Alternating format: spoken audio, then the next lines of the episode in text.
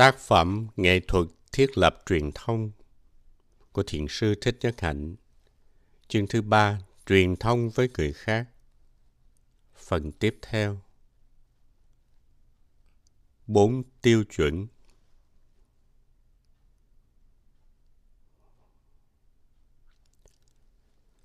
Vào thời Bụt, nhiều người vì kiến chấp đã diễn tả sai lạc những lời Bụt dạy. Bụt và các đệ tử của Ngài đã thiết lập ra bốn tiêu chuẩn khi giảng dạy. Bốn tiêu chuẩn ấy ngày nay có thể giúp cho ta đánh giá một lời nói có phải là chánh ngữ hay là không, có nói lên sự thật hay là không. Bốn tiêu chuẩn ấy là Thứ nhất, sử dụng ngôn ngữ của thế gian.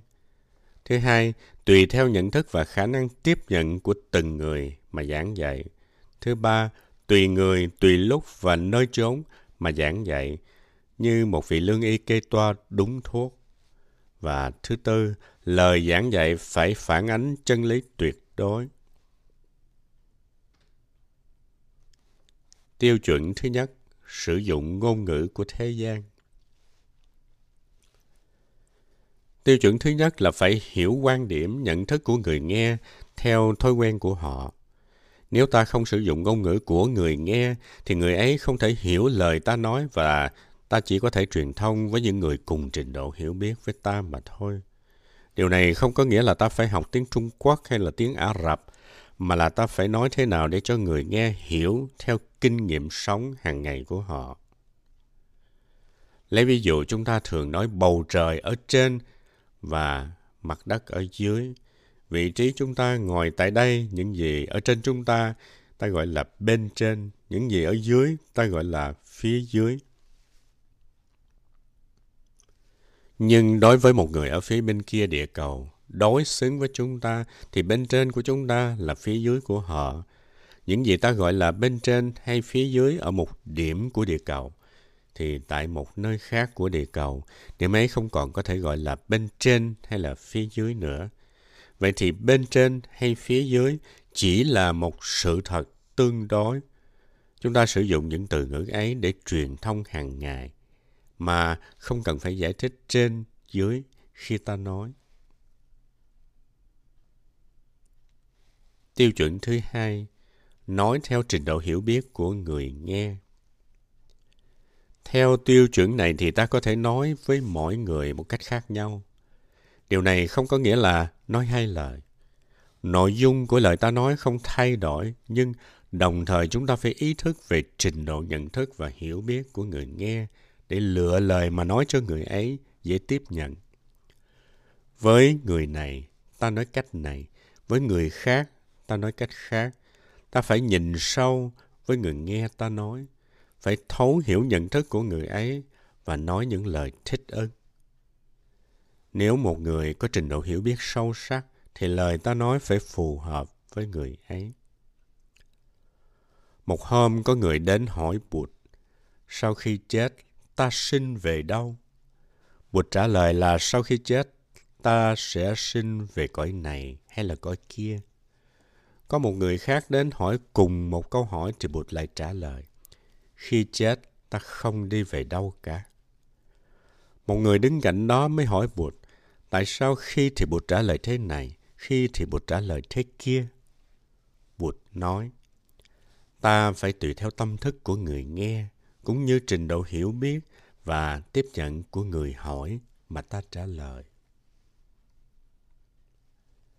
Có câu chuyện một người mang đến cho một bà nọ một bình sữa vào buổi sáng. Đến chiều khi người ấy trở lại để lấy sữa thì sữa đã thành bơ sữa. Người đàn ông hỏi, sáng nay tôi gửi bà bình sữa, sao bây giờ bà giao lại cho tôi cái bình bơ? Vậy thì sữa có khác với bơ hay không? Câu trả lời là không giống mà cũng không khác. Đối với một người có trình độ hiểu biết sâu rộng, ta phải trả lời sâu rộng hơn rằng không có gì là thường hằng. Mọi sự đều thay đổi không ngừng. Cho nên, lời giảng dạy phải tùy thuộc tuệ giác và khả năng hiểu biết của người nghe phải nương theo hoàn cảnh của người nghe mà nói. Tiêu chuẩn thứ ba, tùy bệnh mà cho thuốc.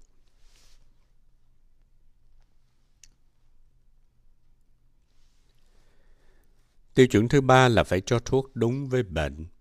Nếu cho thuốc sai, bệnh nhân có thể chết. Cho nên phải tùy người bệnh mà cho thuốc.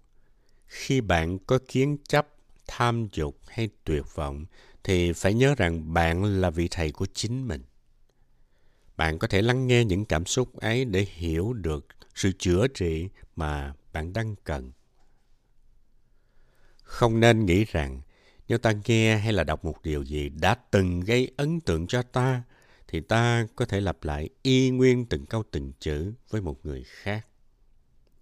Hãy tìm cách nói ra sự thật ấy bằng những lời của chính mình thế nào cho có hiệu quả. Phải tìm hiểu tâm thức và hoàn cảnh của người nghe. Nếu nói lại lời giảng dạy cho một người khác đúng y như mình đã nghe, thì có thể là không thích hợp cho người ấy. Bạn phải nói sao cho thích hợp với hoàn cảnh của người ấy mà điều bạn nói vẫn phản ánh giáo pháp đích thực. Đành rằng bạn phải sử dụng ngôn ngữ của thế gian, nhưng không phải bất cứ ngôn ngữ nào của thế gian cũng được. Lời nói của bạn phải thích hợp với hoàn cảnh, nhưng phải đúng theo chân lý. Thử tưởng tượng là ta cần nói với trẻ em về chết chóc và bạo động – bạn có nghĩ rằng chúng ta phải nói với chúng khác hơn là khi nói với người lớn hay không? Có một hôm tôi đi thăm một bảo tàng viện. Tôi vào một phòng có trưng bày một xác ướp ở Ai Cập. Một em bé gái đứng với tôi cũng đang nhìn xác ướp. Một lát sau, với đôi mắt đầy sợ hãi, em bé đã hỏi tôi, sau này con cũng nằm chết như người này hay sao? Tôi thở vào, thở ra và câu trả lời thích hợp nhất vào lúc đó là không. Tôi hy vọng rằng sau này một người lớn có trí tuệ hay là một người bạn có thể giải thích cho em ấy biết về tính chất vô thường của vạn vật, kể cả hình hài của chúng ta và giáo lý sâu xa của Bụt về khái niệm rằng không có gì tồn tại mãi mãi và không có gì từ có mà trở thành không. Nhưng lúc đó không phải là lúc tôi có thể giảng giải cho em ấy những điều ấy. Cho nên tôi đã trả lời bằng một câu mà tôi nghĩ thích hợp nhất là không.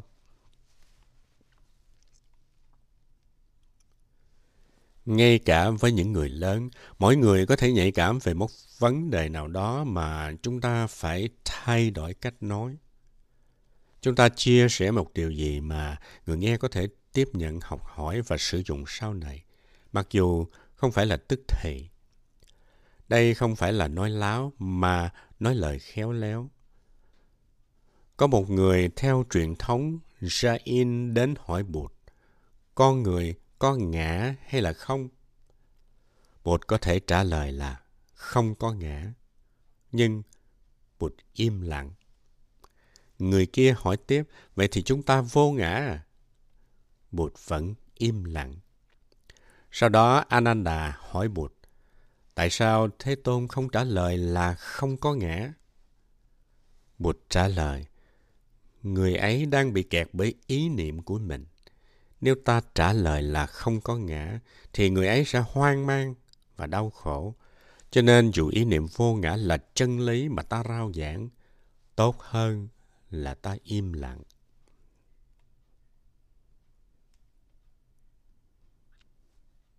Tiêu chuẩn thứ tư, phản ánh sự thật. Tiêu chuẩn thứ tư nói về sự thật tuyệt đối là những khái niệm vi diệu nhất về sự vật. Ví như khái niệm không có tự ngã hay khái niệm vô sinh bất diệt.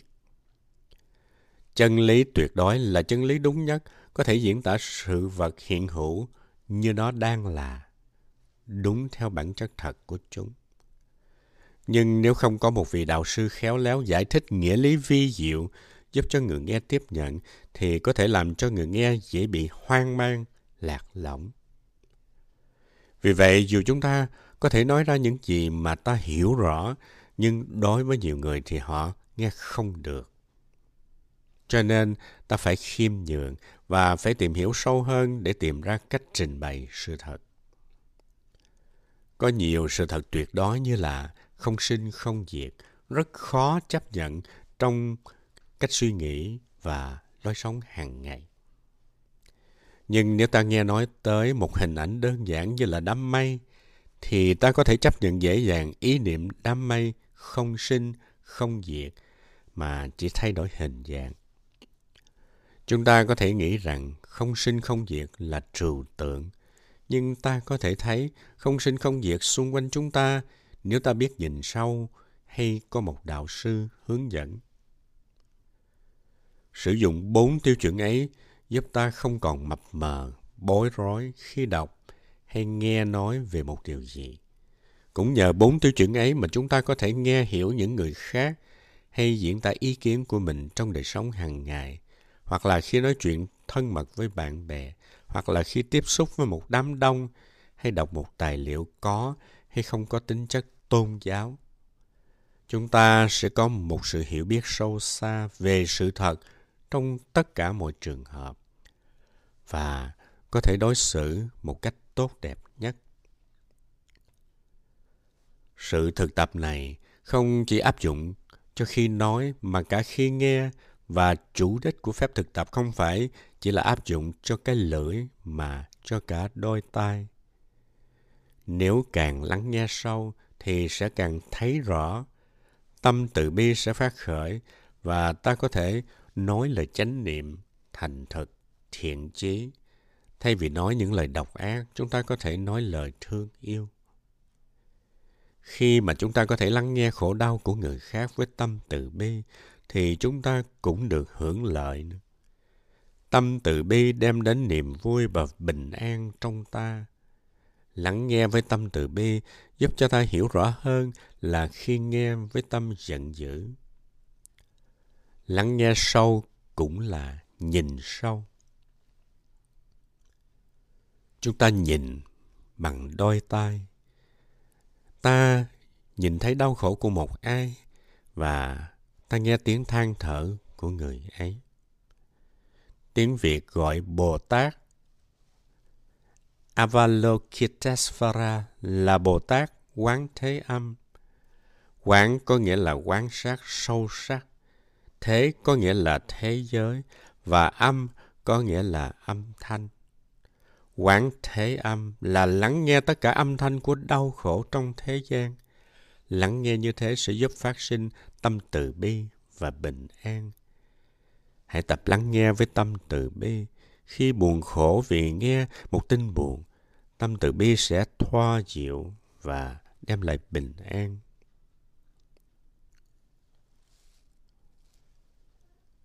Giúp người khác hiểu rõ. Trong chuyến đi của tôi tại Ấn Độ, tôi được mời để làm biên tập viên thỉnh vấn cho tờ Ấn Độ Thời báo, nhật báo lớn nhất của Ấn Độ. Lúc đó là nhân lễ kỷ niệm Thánh Gandhi vào tháng 10 năm 2008. Tôi đang họp với ban biên tập của tờ báo thì nghe tin khủng bố đặt bom tại Mumbai, gần biên giới Pakistan và nhiều người đã thiệt mạng. Một biên tập viên đã hỏi tôi,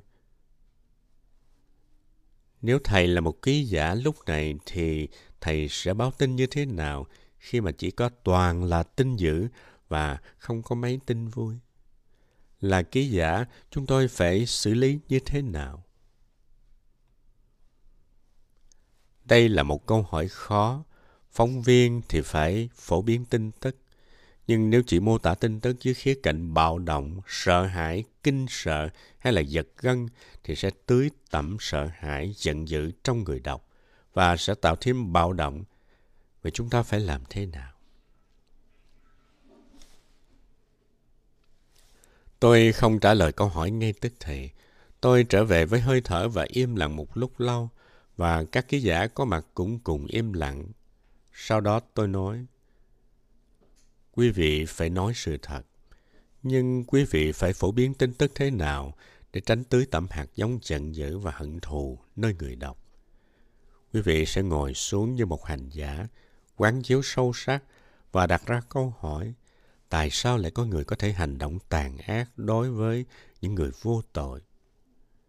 Khi quán chiếu sâu sắc, quý vị sẽ nhận ra rằng những người gây nên bạo động là vì họ đã có nhận thức sai lầm.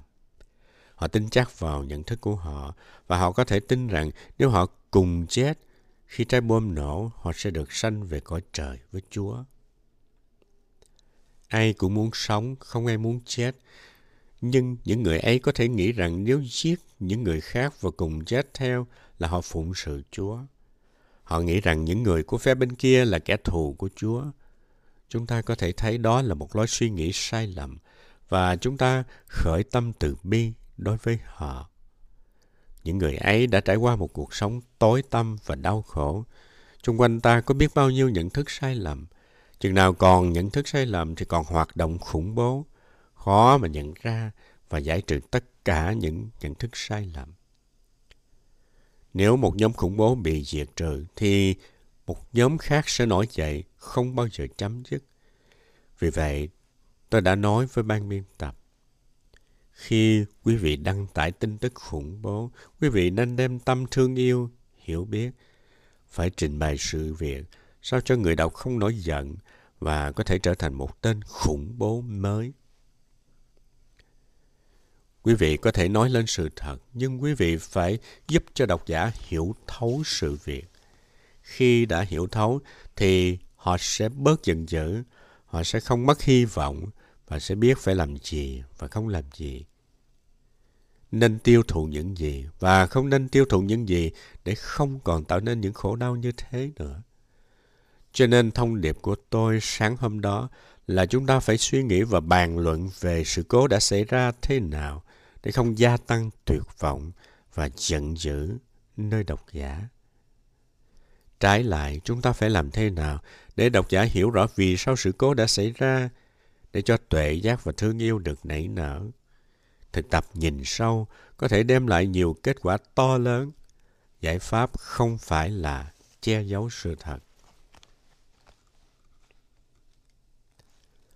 Sử dụng chánh ngữ trong đời sống hàng ngày. Bốn thực tập chánh ngữ nhắc nhở cho ta sử dụng ngôn ngữ không kỳ thị, bao dung, hiểu biết, giúp đỡ và thương yêu. Nói ra hay viết lên những lời đầy thương yêu sẽ cho nhiều tự do. Sử dụng ngôn ngữ như thế chữa trị cho người nghe và cũng cho người nói nữa.